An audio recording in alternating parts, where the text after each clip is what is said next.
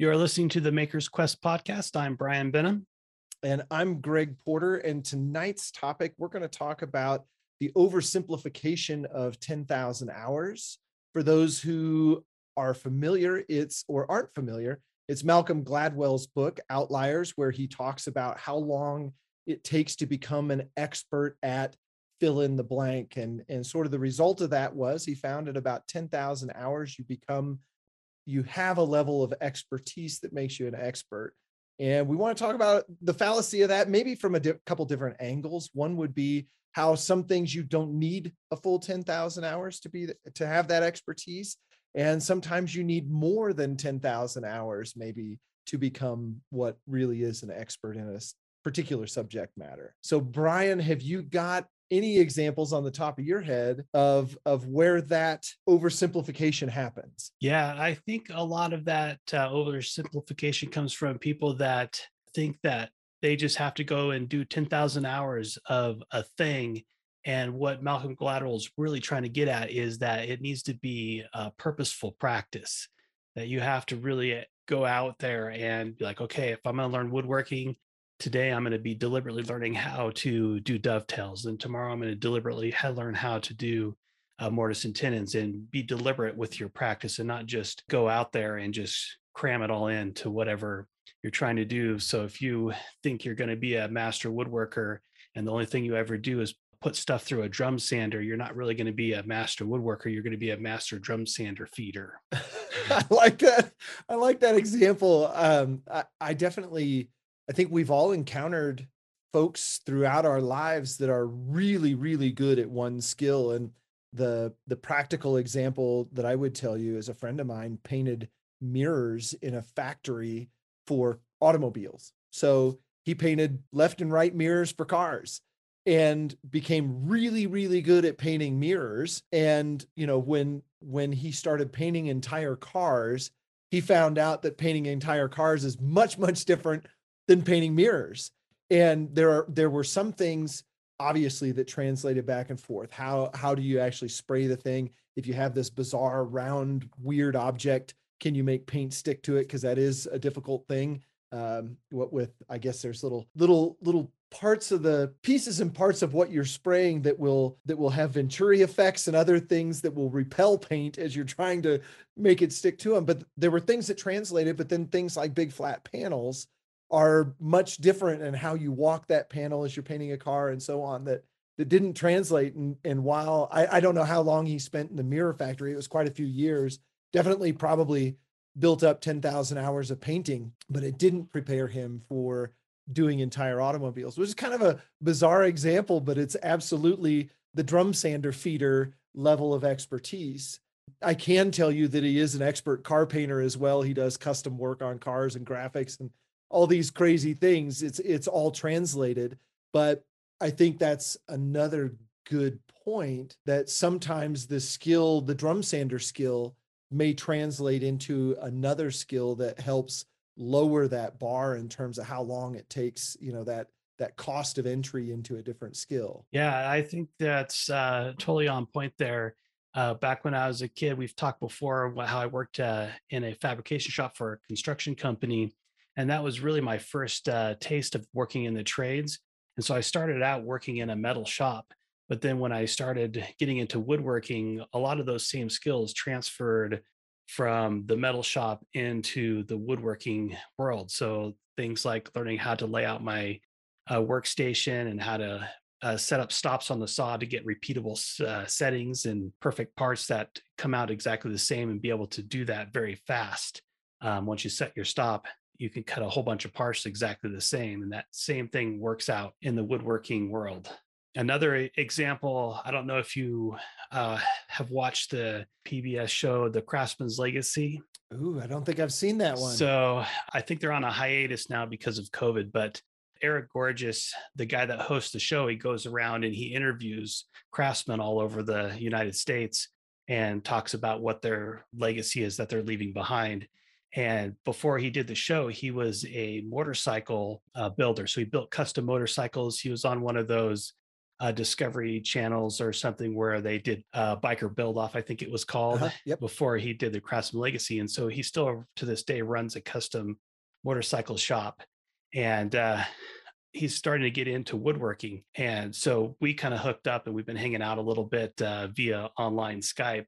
And so when we're talking about different things, uh, I'm interested in learning from him metalworking, and he's interested in learning from me woodworking. So we're kind of trading back and forth. But he talks in thousandths of an inch, where I talk in 64ths of an inch. But once we got a common language down, that like once you get below a 64th of an inch, if something's a little off by that much, to me, it's just a couple swipes with a hand plane to where, hey, he's looking at it. Oh, that's like three thou off or whatever. So once we got our common language down, uh, we were able to really like t- talk back and forth about how we transfer our our different things. Like, oh, I do the same thing in woodworking. I just do it this little bit different way. So it was really easy to compare notes and explain and teach him woodworking and vice versa for him to teach me more metalworking. Yeah, it's interesting how how the uh, the idea of rough versus finish translates through almost every type of trade there is, whether that's being an electrician or a plumber, a carpenter, a metal worker, a machinist, a fill in the blank. There's always that uh, concept of how can I rough this in and then how do I finish it off and to what level of finish? And that that starts to create that tolerance that you're talking about. If if you're, you know, roughing in all your side pieces for a piece of furniture, uh, for a case, so to speak, and you start fitting them and yeah, it's off by just a little bit, hand plane it, sand it, route it, however you're going to do that. Where, you know, maybe in on the milling side of things, I'm going to use a rough mill for getting the basic shape and taking material off in a hurry.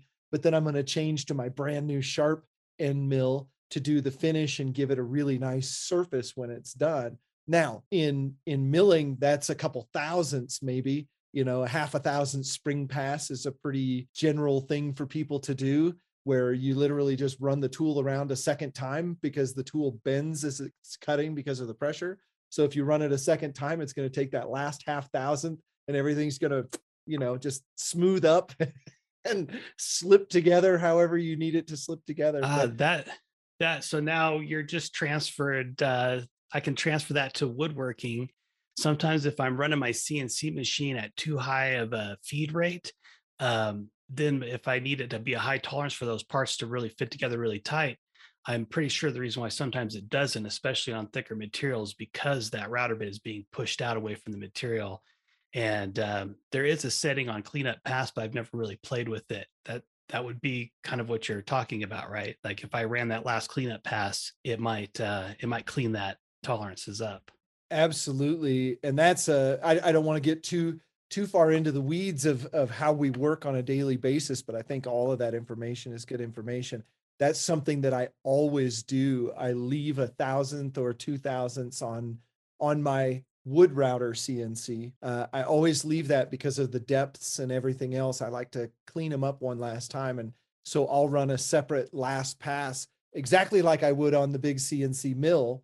Um, to it may not be as much of a spring pass in wood because wood's just kind of different but wood shrinks and grows as you cut it you know as, as you cut it some fibers can come out there there are things that happen to wood that that don't happen to metal metal is pretty static when you cut it it's done moving Yeah. uh, I say that you can put heat into a part and it can, you know, uh, in in aluminum, we have parts all the time that that we call them they banana on you.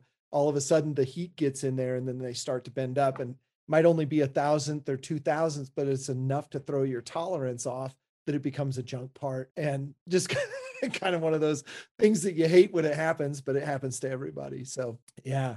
Um, but yeah, the the notion of of of the rough pass and the finish pass and and it gets down it it's also interesting to me the tolerance a 64th of an inch is uh what 15 thousandths i think uh, if my math is right 15 or 16 so it's not very far off you know in the machining world and and in the woodworking world it, it's a lot closer than i think most people realize Yeah, it's just that you know people that rub their finger across there. Oh, that's about that's about five thou or ten thou, and I'm like, I have no idea. Once you're below a sixty fourth of an inch, to me that number doesn't exist as a woodworker. That's just card scrapers and hand planes to to bring it flush. Yeah, yeah.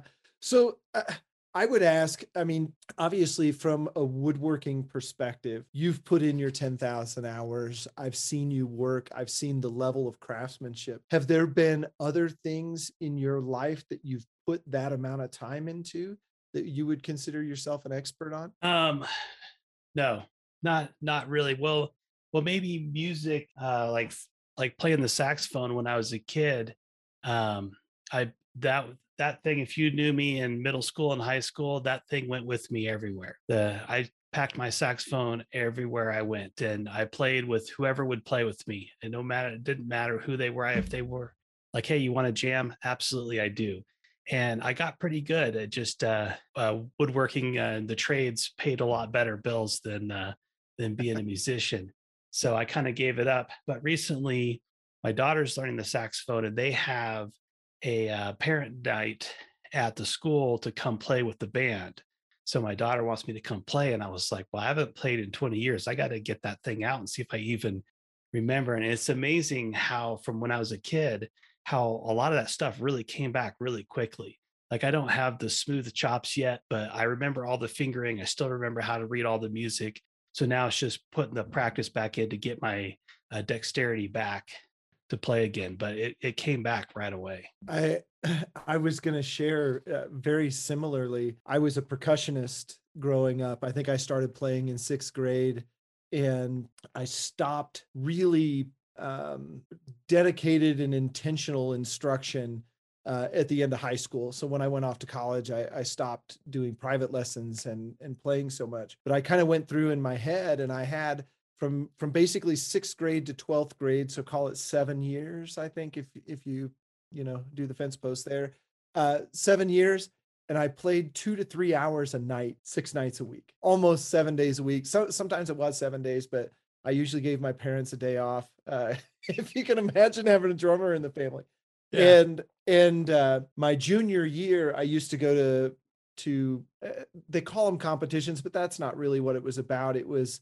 it was really having professional uh, critics listen to you play and they would score you and uh, there were different categories and so forth. And uh, my my last year of doing that i i was ranked a virtuoso. So i was a virtuoso uh, on both snare drum solo and drum set solo uh, and i would tell you the music was very difficult and at that point you know it's like yeah i'm a i'm a pretty darn good drummer but if you add all those hours up it might be 6000 hours uh, so it's not not 10000 hours by any stretch but it's probably a little bit to your analogy of someone on the drum sander.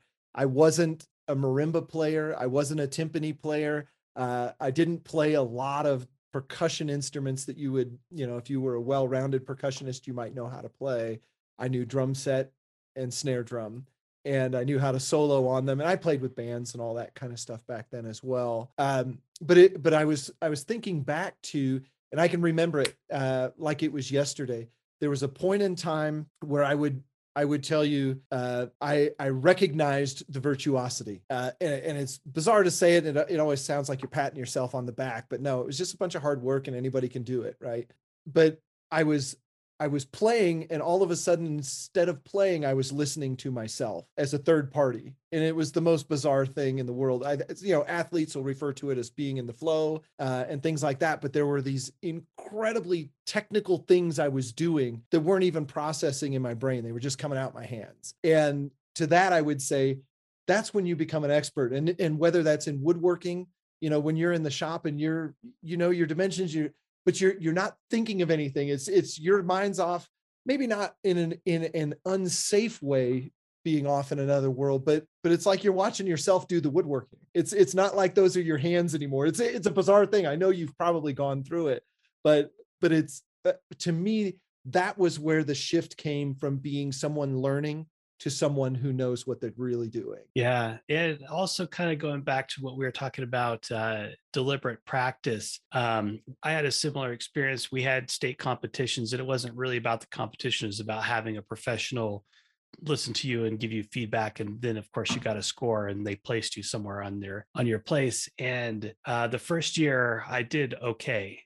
And then I started taking lessons with uh, a professional musician and And it was kind of like the Karate Kid thing. He was all about the scales. Like you need to learn your scales. And one of the biggest things I had trouble with was my timing. I would either rush the beat or I'd lag behind the beat. I was always like never really right on the beat. And so he's just like, no, just practice your scales. And so he would sit me up with all these exercises of practicing the scales and be very deliberate about how I practice them and with the metronome.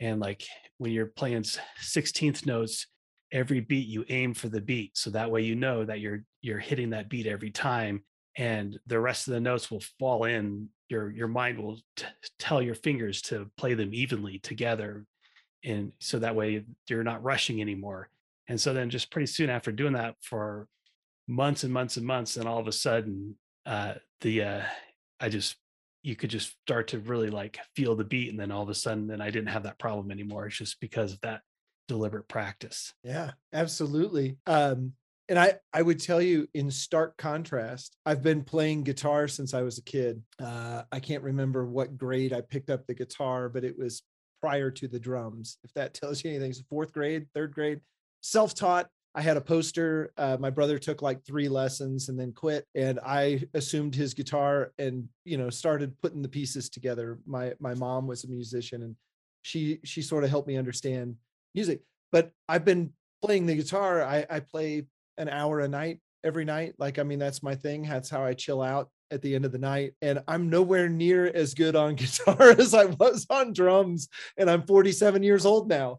And it's like, man, I, I know I've put in well over 10,000 hours on the guitar. I, I can play well. But uh, when I go out and see the guys on stage and, and listen to what they're doing, uh, they're they're just light years ahead of me, and it's it's amazing you you think you know again this is approaching that 10,000 hours from the other side I think, you know, 20, 30,000 hours is the right number if you want to be somebody who's an expert on guitar. Yeah. Uh, it's in, it's insane how much time that takes. Yeah. So do you think like if you're super passionate about something and being really obsessed about learning every little thing about it, that uh, that helps you move your your 10,000 hours to help shorten it because you're maybe possibly remembering more more yeah. because you're really into that thing there's a notion and I, I wish i could remember uh, where i picked this up but but somebody told me one time when you're when you're getting into something new um, there there's a concept called the saturation of the idea and it's that whatever you're learning becomes completely consuming to you and for me, this happens um, if, for instance, right now, I'm getting ready to build my first acoustic guitar. I've built, you know, handfuls of electric guitars. Uh, I wouldn't say they're they're easy, but I don't have to think about them much anymore. And I've always avoided acoustics because there's they're exponentially more difficult than an electric guitar. Um, and I've now read, I don't know, I'd put it at about 2,000 pages of of books that uh, are you know written about how to build acoustic guitars. I've watched countless hours on YouTube, just sort of uh, uh binge watching entire series that might be 50 parts long of somebody putting together acoustic guitars, and it and the whole thing is that saturation of the idea. I have yet to pick up the first tool to start building it. I've built all my fixtures and jigs that I'm I'm going to use, uh, but I haven't started cutting the actual pieces for the guitar. But I think um, you know w- when you're saying can you can you sort of I'll say it saturate yourself and, and really consume yourself with it. I think you can shorten that window and really put out some nice work. Obviously, uh, woodworking is not new to me. Technical, you know, uh, uh, highly measured work is not new to me. So all those skills are sort of transferring into this new venture there's a lot of things that go back and forth between electric and acoustic guitars but i think absolutely you have to you have to just stack that stuff around you so that by osmosis you're getting it from every direction when you're learning something that's incredibly different from what you've been doing. I'm i'm guessing you have similar experience uh, whether that's a furniture style or whether it's something completely different. Yeah it's something completely different uh, uh, I want to, I've always had this interest in like beekeeping. Like whenever I see some dude in the beekeeping suit, or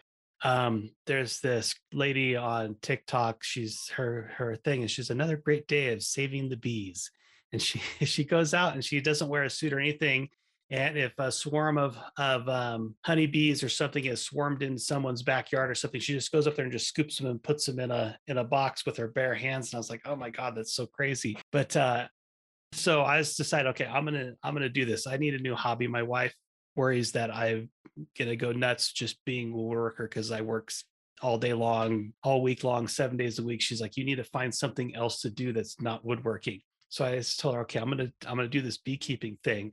And then I told her I'm gonna build my own hives because you know I have all the woodworking tools to do it. And she's like, Sure. geez, man. but so I started uh uh, immersing myself into beekeeping. I got some beekeeping books. I started watching all these uh, people on beekeeping uh, videos or YouTube beekeepers, and I joined YouTube or joined Facebook beekeeping groups. And even though I have yet to uh, uh, set my hive up because it's the middle of winter right now in here in Colorado, I got eight inches of snow today in my front yard, and it's mid-march but you know that's colorado mountains for you. But uh, i feel like i'm ready to ready to go when i see people that are posting things from other parts of the country about their beehive. They're like i don't know what's wrong with my beehive. Uh, just the amount of study that i did because it was something that interests me and i immersed myself in it i can answer their question and they already have had their hive for a year. So yeah i think being really passionate and immersive is it's definitely a, a good way to learn stuff. Sorry. Well, I would I would follow that up by I think there's also a fallacy too, and I've I've fallen victim to it. When when you do immerse yourself that much and you've read and you've watched and you've done all the things, but you haven't actually put uh, I'll say pencil to paper, but that that's not the right way to say it when you haven't actually gone through that motion in real life, I think things like YouTube and eh, obviously all the stuff that's out on the internet makes people believe they're an expert sometimes before they've actually taken the first step to actually do the thing. That doesn't mean you don't know a lot about it, but you're not an expert yet. And you, as somebody who makes YouTube videos and probably lots of them, there are tons of people in the comments to a video who they'll make comments eh, coming from a, a, level of expertise in the in the way they say their comment but there's some little detail that they they either emit or put in that you can immediately tell this person's never actually done that. Yeah uh, a hundred percent. There's always a tell in the comment and you know like this person is is tearing you down telling you what an idiot you are for doing that way and the way they tear you down you realize very quickly like oh my gosh this person's never actually held a router because they don't know what the to pay attention to the feedback of the router is. They're just repeating what they heard someone else say. Yeah and and it's amazing i i you know my concern is 20 years ago that didn't exist right? Like you could go to the library and you could get books and kind of surround yourself but you were sort of forced into trying something a lot earlier in the in the learning process i think.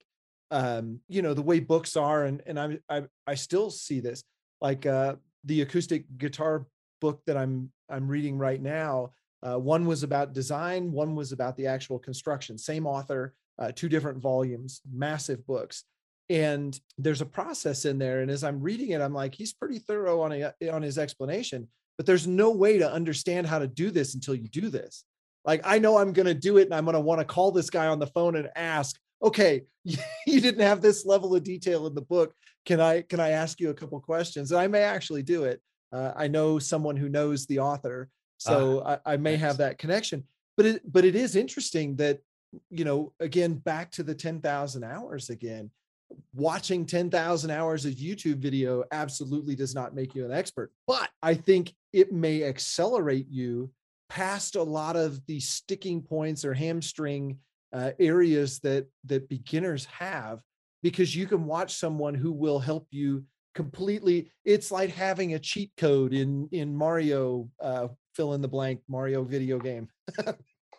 Now i sound like an old guy sorry. there's, there's that, that's I'm, the only one i know how to play it, I'm not a video game guy, but it's like having a cheat code where you can skip the first three levels, or you just have to jump a couple times and then you're through them, right? Right. Um, or having invincibility or something.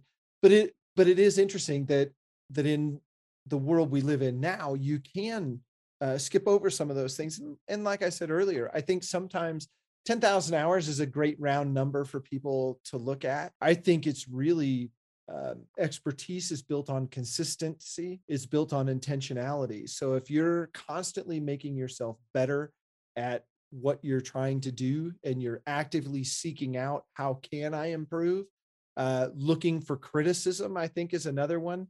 In architecture school, that was one of the most difficult things first year was to understand that the professors there, the professors in the school were there to criticize you. That was their job.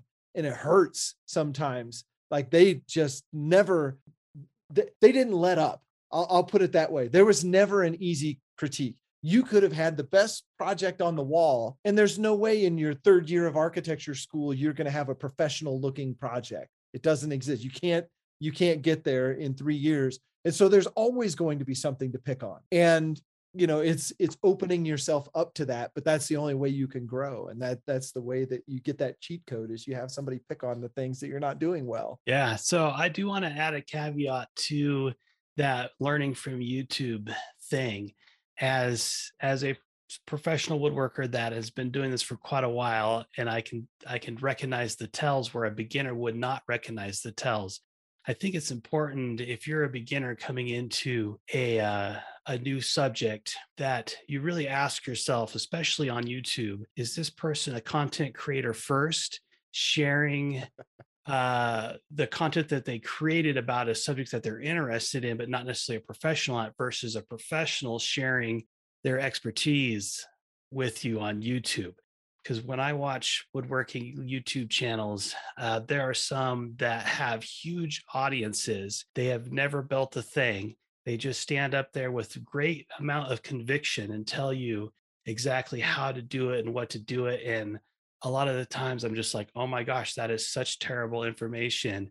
And I feel really bad for the 100,000 followers they have that are watching this person because they are getting terrible information. They don't know to ask themselves because they're beginners. So they don't know that that's bad information or incomplete information because they're just repeating what they heard Marc Spagnuolo say or something like that. Uh, yeah. So I think anybody that wants to learn a new thing, they need to really ask themselves is this person a professional teaching me or is this person a content creator trying to make a video every week? And I so, think we should make a clarification. Marc Spagnuolo is a professional making education content. Yes. I think I would put him in that category. Yeah, that's why I compared him to yeah. like people just to repeat him. They go watch Marc Spagnuolo because he's very successful and he is uh, a professional woodworker and he does phenomenal work and took all the time in the world to learn. He puts he's probably put in his 10,000 hours of woodworking. And so people watch him and I'm sure that people look at him and then they go, okay, I can do that. And then they go hit record and then they forget three things that are very important that Marc talked about, but they forgot about it because they only watched the video once and they never actually did it to know that that's an important thing. And I know I've used, and I'm not, uh, this isn't to disparage or pick on anyone. I have used the, the term prop furniture before as what some some woodworking channels are just making props. They're not making real furniture they're not making things that hold up in the real world. They're making an entertaining video that shows how they made something or conceived of something and brought it to life. And there's there's nothing wrong with that, but it can't be uh, mistaken for expertise. I, I think that's very important. Right. The the true testament is if you're making prop prop furniture, for lack of a better word, you can face the best face to the camera and Photoshop out all you want. Um, but the true test is if you take it to a client and they walk around the entire piece and they say, "Yeah, that's worth the thousands of dollars you charged me for it. Here's your paycheck." That I think that's the the, the true testament. And that's kind of like uh, beekeeping. I've been watching all these beekeeping videos, and there are guys that are obviously professional beekeepers and they know a ton about beekeeping. And then there's guys that they're fun to watch, but it's their first time beekeeping but they come across like they're the professional but then all of a sudden they're out there with their next video clickbait video my hive died what do what what do you think caused it because yeah. they weren't professionals they didn't know it so in beekeeping there's a little bit of a leveling playing field there that if all your bees die you got to start over where in YouTube, where in woodworking YouTube, you you you don't have anything that dies. Yeah, well, the scrap bin would the be scrap. where your your dead pieces go. Yeah, right? but you don't. No one sees the scrap bin. I know it's it's definitely not not uh, part of our our normal thing that we might show in a video. I I do want to kind of take a different um, angle here as well. so the the other side of 10,000 hours, I mentioned guitar. I, I think you could become an expert guitar player in 10,000 hours if you were really focused and intentional and did all the right things. Absolutely. Um, but my profession, architecture, is is one contrast that I think anybody in the profession would tell you. Um, the first few years that you do it, you think you're an expert. and the more you learn about what you don't know, the more you realize you're not an expert. And uh, I'm 47 years old. I don't know all of it. I've been doing uh, architecture professionally since I was 22, I believe. So 25 years, 2,000 hours a year. How many hours do I have in? It's a lot.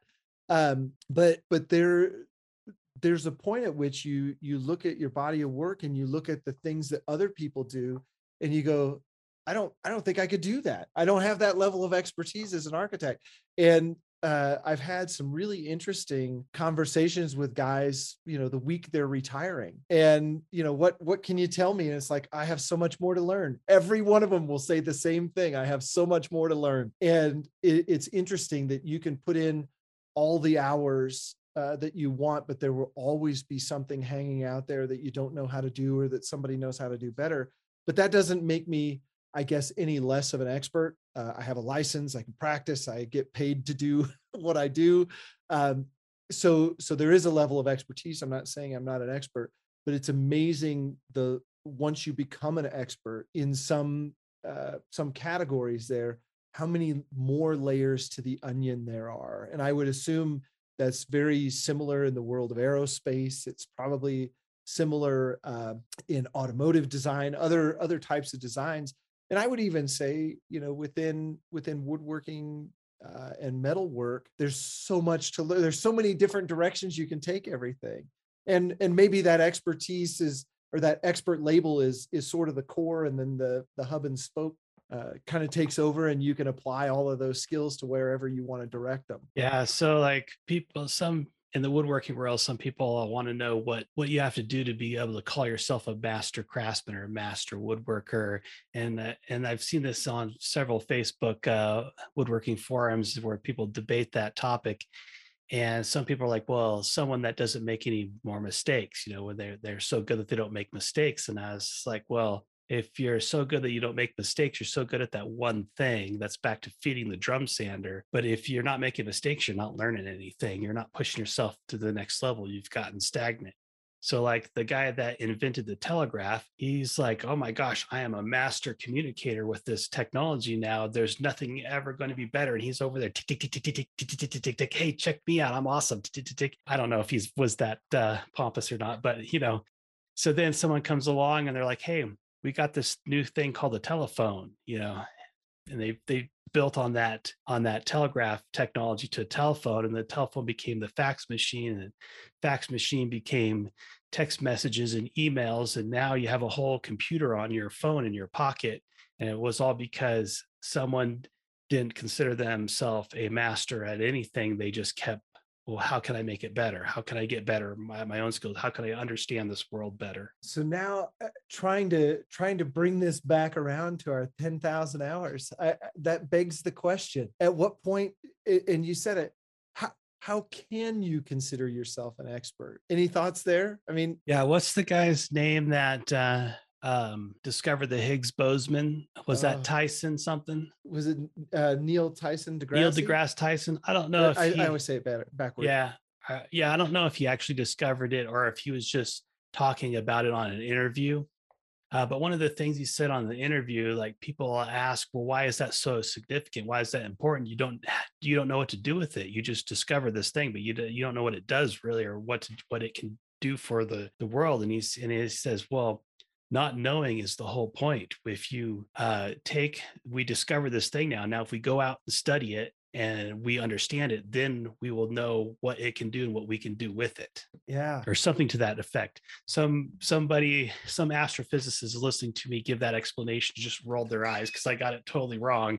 But that's the general uh, sentiment that that the reason why we go out and study these things that we have no idea what they do or what they are and find them is so then once we do understand them that could be the next way to power the world you know yeah yeah well I, I've always thought, you know, it when you look at experts in whatever field you're you're looking at, there's a certain amount of um, it probably goes back to the old adage, uh, freshmen don't know and they know they don't know, right? Sophomores don't know, but they think they know. Juniors know, but they don't know they know. Seniors know and they know they know, right?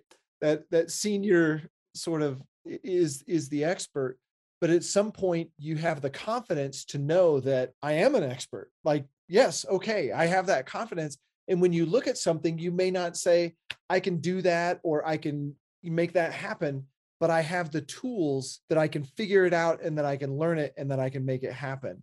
And I think I asked you a, a question a couple episodes ago about what was the point in your life when you figured out you could build anything? And it's not that you have the skills to do it, but you have the confidence to know, yeah, I can see that thing or I can conceive of that thing.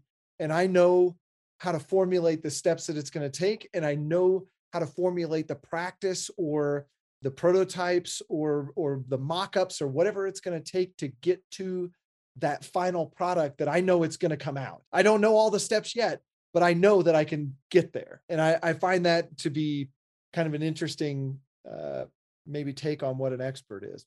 Yeah. Hmm. So on a on a side example, uh, I'm I'm teaching a, uh, SketchUp class, and before I started to teach this class, I didn't know how to draw a threaded nut very well. Uh, in SketchUp, it has a plugin that you can use. You just click on the threaded nut and tell it how big you want it and what you want, and it goes, and it just makes you one. It's great, but for this class is for uh, woodworkers that may be beginning in their SketchUp journey and they're not buying the SketchUp Pro. So we're using the uh, the free web-based version, and I wanted to teach how to do it, but I didn't really know how. But I knew enough steps to figure it out, right? So then once I once I learned how to do it, uh, then I was talking to my friend who's really into 3D printing. Saw it'd be cool if you could 3D print that, and then you'd be able to thread it on a nut.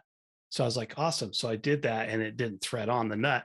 And then I, so I tried to uh, print a nut and thread it on there and it didn't thread on the 3D printed bolt, didn't thread on the 3D printed nut, even though I used the same math to create the two. And so now it's like, okay, so tolerances. So, so going through this whole teaching process uh, made me understand it better of how to draw it in SketchUp because someone challenged my my thing. They're like, oh, that's cool, cool, but does it work? I was like, well, I don't know. Let's go find out. So, and then it didn't work. And so now, like, I got to call my friend up now and be like, dude, I figured it out. It works now. But, but for him to challenge me made me, made me go back and really learn how to do it and really learn what was going on here. And it's still not perfect. This, uh, this, uh, 3D printed bolt has way too much slop in it. And I think that's because my lack of understanding of how um, the thread pitch works. I don't I don't have that understanding yet. So that would be my next thing um, to go. And I'm sure once this class launches, somebody is going to be able to explain it to me. There may be a machinist that has a deep understanding of how thread pitch works, or maybe you have that understanding that could explain it to me. But um, so yeah, teaching 10,000 hour teaching, I think will help get you to your 10,000 hours faster because people are going to challenge your your students are going to challenge your uh, your expertise and ask you questions that you didn't think about before. Like it never occurred to me to 3D print it to see if it actually worked. Yeah. Well, uh, I'm over here grinning like the Cheshire cat because that is a very hot topic among machinists when it comes to threading. How how how tight do you want the threads? What is that tolerance? And actually, in machining taps and dies, there are H1, H2, H3, H4, and H5 uh, I don't think it goes any higher than that. It might, somebody could probably correct me, but that talks about how tight those threads fit together. So when you get to a really tight tolerance, if you have two materials like, uh, well, two pieces like stainless steel, if you tighten a stainless steel nut onto a stainless steel bolt and it's tight, they will have a tendency to gall against one another and get stuck, even though the tolerance leaves enough room. So you have to have different tolerance for different materials uh, but there's there's absolutely as you get more threads in contact between the nut and bolt, that that tolerance begins to to pull together. If if your nuts were just one thread, you would want the tolerance really tight. But if you have a long nut that goes on something, you want that tolerance to be slightly looser because otherwise it'll tighten as you go in, even though all the threads are spaced correctly. It just that that friction starts to add I up see. over time. So this guy is pretty tight where I have an actual bolt and I'm spinning the nut on the bolt and it's way tighter even though I use the same threads. But is that because it's possibly different material you're saying? Yeah, it, it possibly different material, but the stuff you find in hardware stores is generally a very loose tolerance type tap or or thread. Yeah, because the actual nut on the actual bolt, when I shake it, it jiggles and you can hear Yep. that that jiggle to where this is way tighter. So now you're saying that if since this is a pretty tight tolerance now, if I make this nut longer, so there's like six times as many threads on there, I won't be able to thread this on there because it'll probably bind up because of friction or Yeah, quite quite possibly. uh, So yeah, so the amount of friction that's in that nut now, if you made it twice as big, would be twice as much, obviously, because you have twice as much contact. So it's a oh man, it's a rabbit hole that So, and I may machinists go down. record this, re-record this bolt bolt and nut lesson, or at least to be able to eh, maybe add some of that explanation in there. Um, like depending on what you're what you're doing, you need to decide what your tolerance is. Because I did show how I came up with my tolerances when it didn't work.